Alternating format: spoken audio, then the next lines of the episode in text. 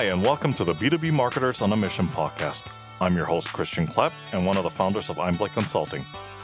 Our goal is to share inspirational stories, tips, and insights from B2B marketers, digital entrepreneurs, and industry experts that will help you to think differently, succeed, and scale your business. Hi, everybody, and welcome to this episode of the B2B Marketers on a Mission podcast. I'm your host, Christian Klepp, and today I'm super excited to have a guest on the show from beautiful San Francisco who is also a sought after expert in the field of customer experience, Lynn Hunsaker. Lynn, welcome to the show. Thanks, Christian. It's a pleasure to be here. Yeah, great. It's uh, Lynn. It's really like fantastic to finally reconnect with you since we uh, last met in May 2019 at the uh, CXPA event here in Toronto. Back then, when we were still doing um, you know live and in person events. Um, and you know, during that um, during that event, you spoke at length about an interesting topic, and that was um, creating a CX movement within organizations. So definitely excited to have you on the show. Absolutely, my favorite topic. All right. Well, why don't we get started? And uh, you know, can you please tell us a little bit about yourself and uh, what you do? Sure. My company is Clear Action Continuum, and it's based on my long experience in customer experience management as well as marketing um, I'm past president of the Silicon Valley American Marketing Association, and I teach marketing operations at UC Santa Cruz Extension right now. It's actually Marketing Ops 2.0, which is not your run of the mill marketing ops. It's actually focused on uh, organizational adoption and accountability for uh, for marketing, as well as customer intelligence, which brings in the customer experience angle. And I got my start as a voice of the customer manager in 1991 in a company wide uh, effort at Sonoco Products, where I was reporting into the strategic planning group. So, long history there. Wow. Um, that is quite an incredible background you've got there, and uh, you know, Lynn, you've undoubtedly gained so much in terms of experience and built up the, you know, quite the network over the years from the different uh, roles and responsibilities that you've had. Mm-hmm. Right. And um, so, tell me, Lynn, like, what what are you working on these days? That I mean, you're clearly a very passionate person, but what what is that one particular project you're working on at the moment that's gotten you really like excited and motivated? Well, we talked to a number of companies a while back, uh, mostly directors and VPs of marketing, about the types of things that were holding them back from full performance in uh, their teams. And what we found was they were really striving toward agility. And what we mean by that mm-hmm. is not agile marketing, but rather organizational agility, mm-hmm. being nimble, and boy, is the time right for that with this pandemic. We're finding that uh, being nimble is the name of the game as things shift so quickly with our customers. So we have a solution which we call the Clear Action Value Exchange, which allows marketing teams as well as customer success and customer experience and customer service teams to uh, learn how to be more accountable, more aligned internally and externally, and more agile and scalable as an organization, as well as to use customer intelligence to help the whole enterprise to do so. Mm-hmm. Yeah, that's um, that's an incredible insight, and uh, you know, thanks so much for bringing that up. Um, I'm curious to know. You mentioned the word agile, and this certainly doesn't mean agile marketing, but I'm I'm curious to know what you found in terms of like you know how easy it would be for customers to do that that find themselves in large organizations where flexibility and agility um, might be a bit more of a challenge. Well, it is always a challenge, and I've even found that um, the the notion of it being easier in a small company is mm-hmm. sometimes a misnomer. Right. Um, but yeah, by and large, it is. But um, what the trick of it is is two things. Uh, first of all, you need to be aligned with customers. And how do you do that? By um, using customer intelligence to understand what, what your customers actually are striving toward, what their realities are, what their expectations are, and you uh, educate all roles in terms of what their handoffs and decision making lens should be to be in alignment. So, the use of customer intelligence in that way.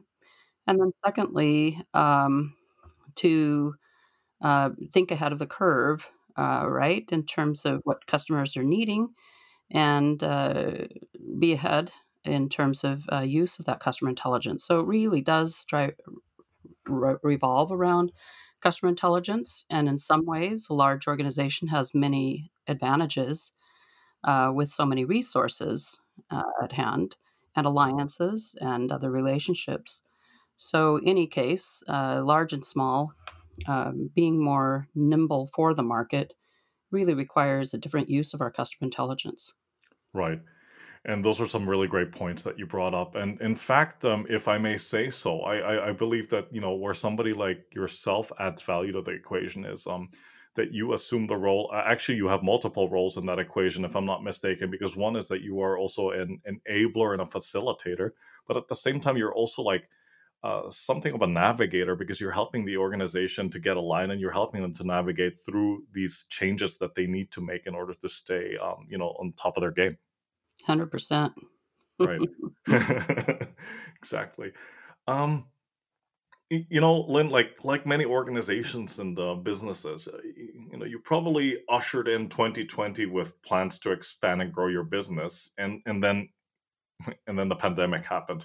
So, talk to us about what what has changed for you. Um, I, I, mean, knowing full well that you know a big part of your business is already online, but you know there there have been undoubtedly some changes in the past couple of months, uh, nonetheless.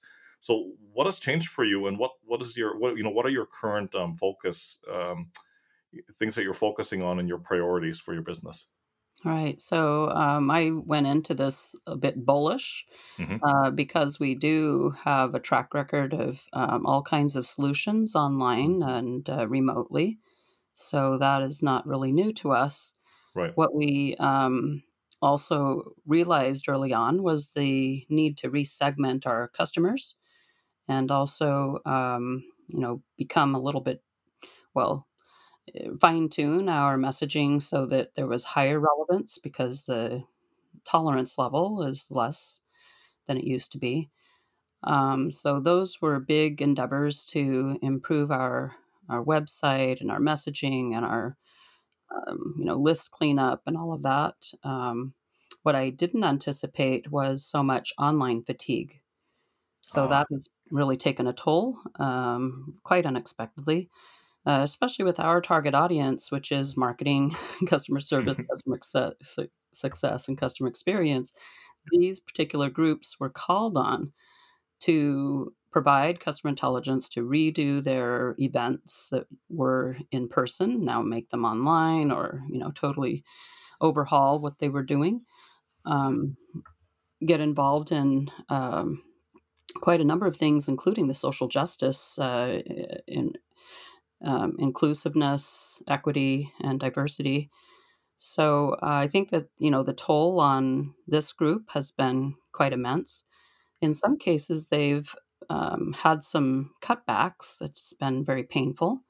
In other cases, they're just going bonkers, right? So uh, you know, with growth um, unanticipated and uh, expanding their their ranks remotely, um, hiring a lot of people without ever having actually met them in person. So that's pretty interesting and a lot of, um, you know, a lot of demands on them. So that has had kind of a, a whiplash on us. But what we're looking forward to is a renewed interest in, well, the use of customer intelligence and how uh, firms are really hungering for it right now. hmm Those are some really, um, you know, interesting observations that you mentioned, and and, and back to your point, uh, you were talking about like, um, you know, that you uh, you found yourself having to resegment your customers. Uh, could you expand on that a little bit, or or give us an example? Well, of course, um, people in retail and hospitality are having a Mhm. harder time than others. And Yes. so, uh, you know, being cognizant of that and um, being aware of certain sectors that are growing faster and maybe needing additional help or having additional bandwidth to accommodate um, resources. Uh, Mhm. you know, it's just a, a, a different lens than we started out 2020 with. Right. Right. Exactly. Hey, it's Christian Klepp here.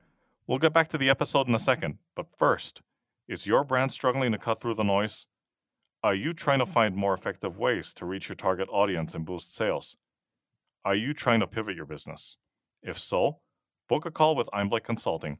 Our experienced consultants will work with you to help your B2B business to succeed and scale.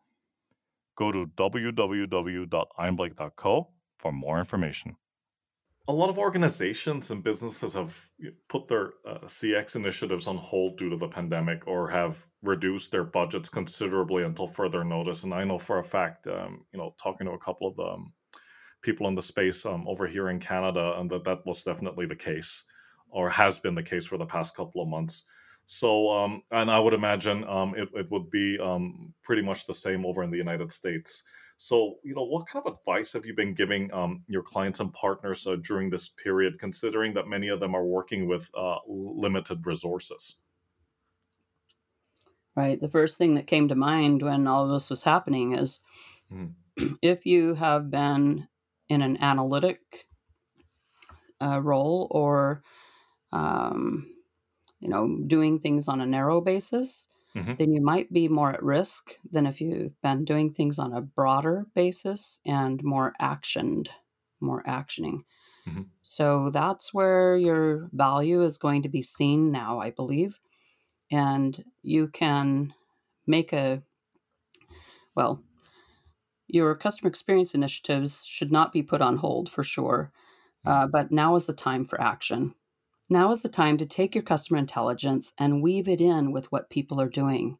Make it part of what they uh, access in preparation for their QBRs, for their staff meetings, for their meetings with customers, for whatever they're doing. Find ways to provide them with customer intelligence that's relevant to them.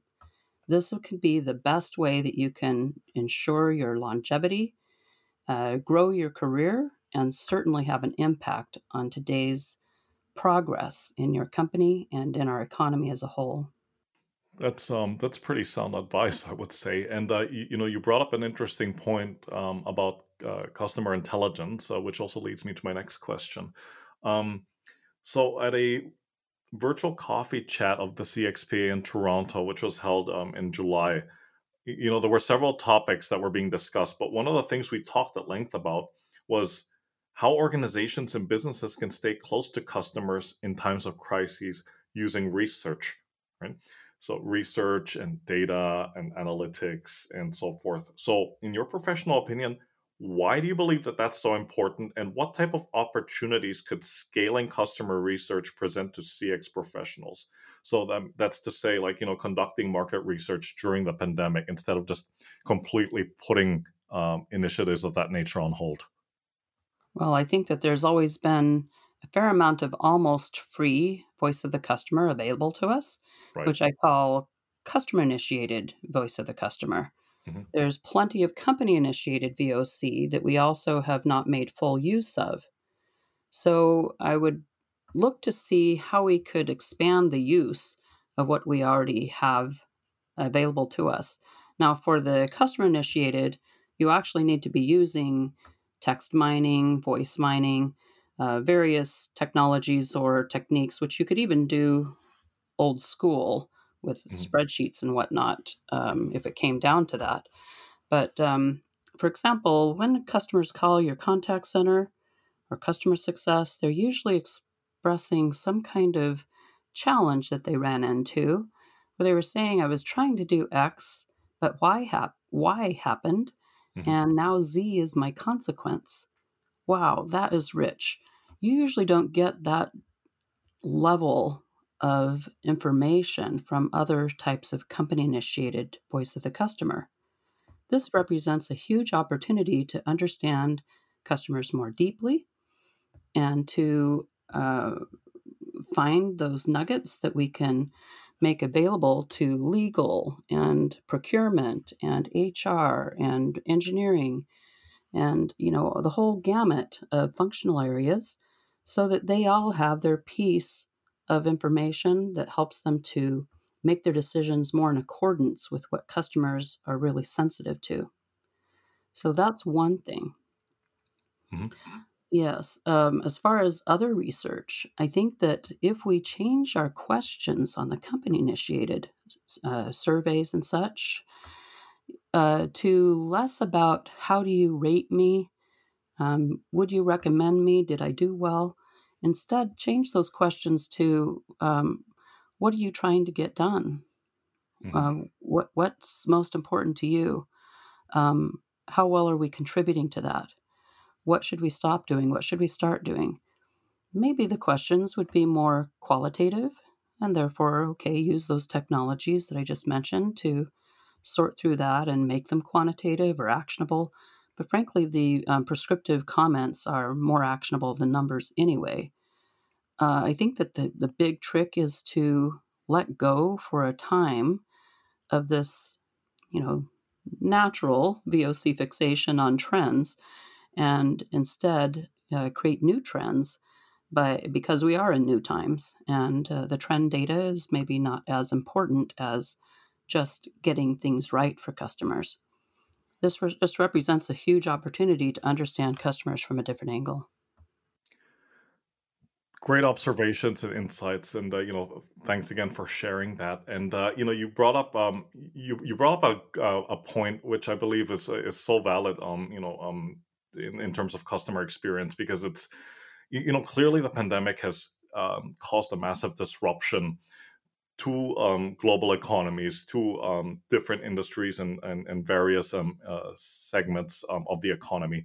Um, but in terms of like CX, it's also allowed us to take a step back and review um, existing uh, methodologies that have been practiced for such a long time and you know find a way to not necessarily disrupt but continuously innovate and improve the way that we are say for example uh, you know with regards to this question um, how can we improve the way that we conduct market research? If the behavior of the customers has changed in the past couple of months um, maybe that maybe that will also influence um, for example the personas that we've created and the customer um, the customer journeys that we have and those have probably also been disrupted um, as a result of this crisis. So how can we iterate those to adjust them and make them more relevant um, to the current period and also moving forward? Because you know even when things do roll back to normal there would have still been some things that have probably permanently changed Absolutely.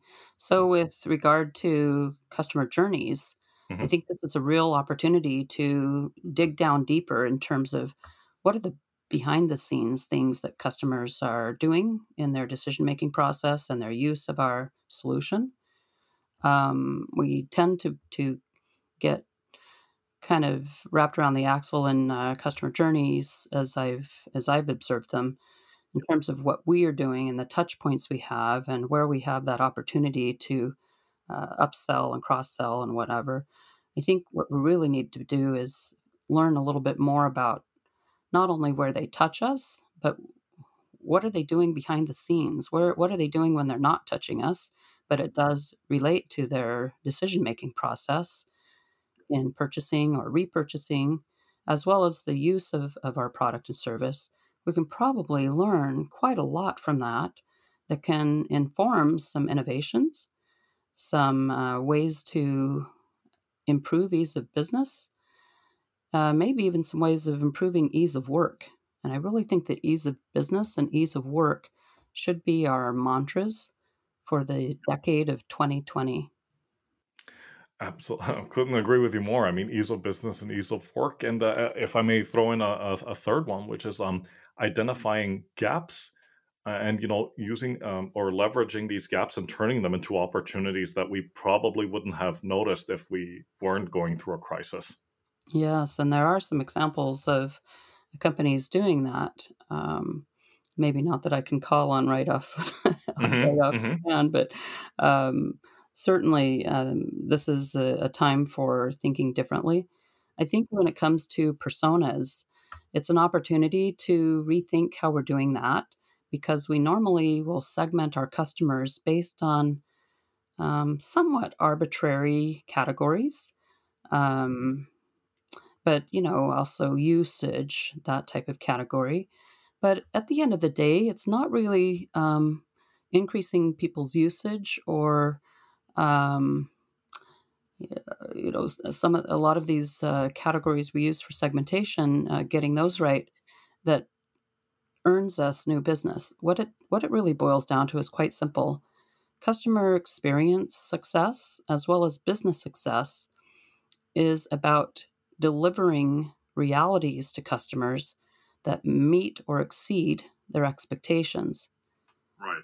Now, people have historically been a bit uh, nervous or uncomfortable with basing their business on customers' expectations.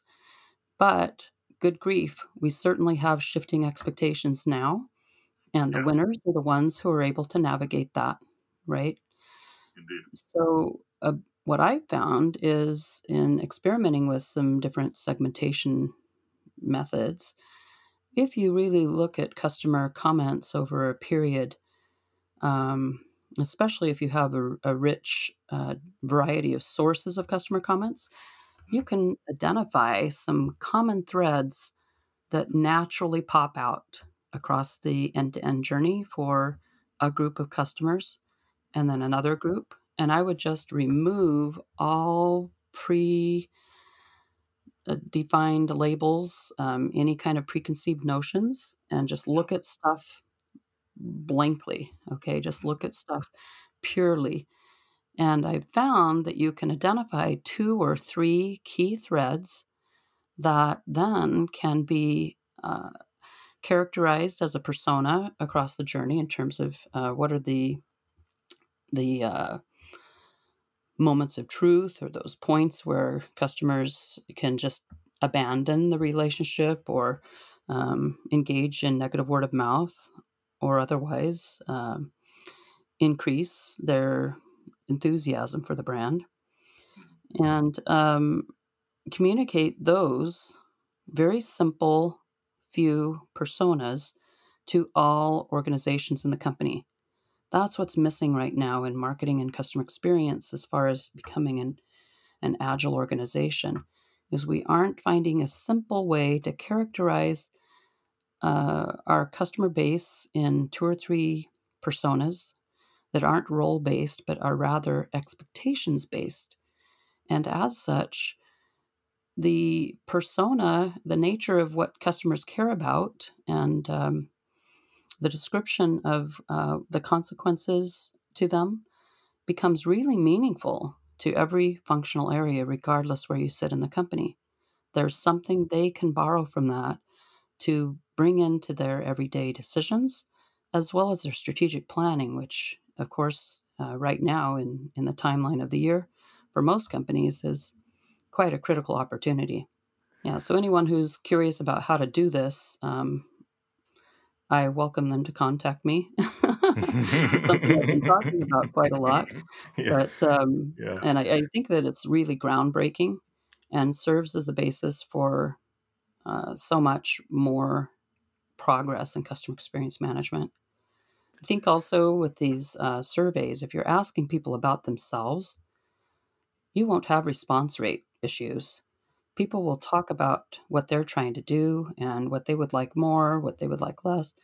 But they just don't like to, to grade somebody else. And I think every manager would a- acknowledge that. Um, doing performance reviews is like the least favorite part of a manager's job. And yet we kind of ask our customers to do that. Um, whereas if we turned it around and let them talk about what they're trying to do, and then just uh, translate that into meaningful, actionable uh, trends and um, sentiment and, um, well, comparison of uh, expectations and reality, that could be very w- welcomed across our, our enterprises as useful to them in aligning with customers. Wow. those insights were gold, Lynn. I, I, really hope that um the listeners were taking notes as you were talking in the past couple of minutes. mm. But um, you, you know, you, you brought up the point of um, which uh, which totally resonates with me about um, you know how how expectations within organizations are also based on preconceived notions, and uh, this would probably you know now more than ever be the time to like have a look at those preconceived notions and just get rid of them, iterate them because so much has changed uh, in, in in terms of like you know regardless of which spectrum of customer experience you're looking at then it might not even make sense to have those expectations anymore. That's true. It's an opportunity to reset in good ways. And um, I think that if we are looking at a glass half full, we can find the wherewithal to do that. Indeed. So, Lynn, how do you think this pandemic has altered um, customer experience and how will it push um, CX practitioners to improve as well as prepare for the future? Right. I think that customers have, first of all, experienced that brands can be human to human. We got a taste of that really clearly in April and May of 2020 in particular. Um, things became much more complicated as things opened in the summer, and we had also a lot of protests. And um, I think that some, many organizations just really had to also kind of pound the pavement to keep, you know, keep things running. So it feels like a lot of that H to H, human to human um, progress that we saw in April and May has kind of faded to a large extent. I would like to see that that comes back, that that bounces back as a key facet of most organizations. Um, not only treatment of customers, but how they manage their business overall. And I suppose the ongoing strain on employees will be one of the driving forces toward that. Um, also, of course, digitalization has become much more blatantly uh, glaring in places where there are gaps, um, both in uh, customers' access to information and to uh, products, as well as the running of businesses and approval processes and all kinds of things that have hit snags with the work from home movement. Um, I also believe that customers are going to uh, demand that we uh, I believe that customers are going to demand that we hold on to a lot of this and that we never turn back to the old way.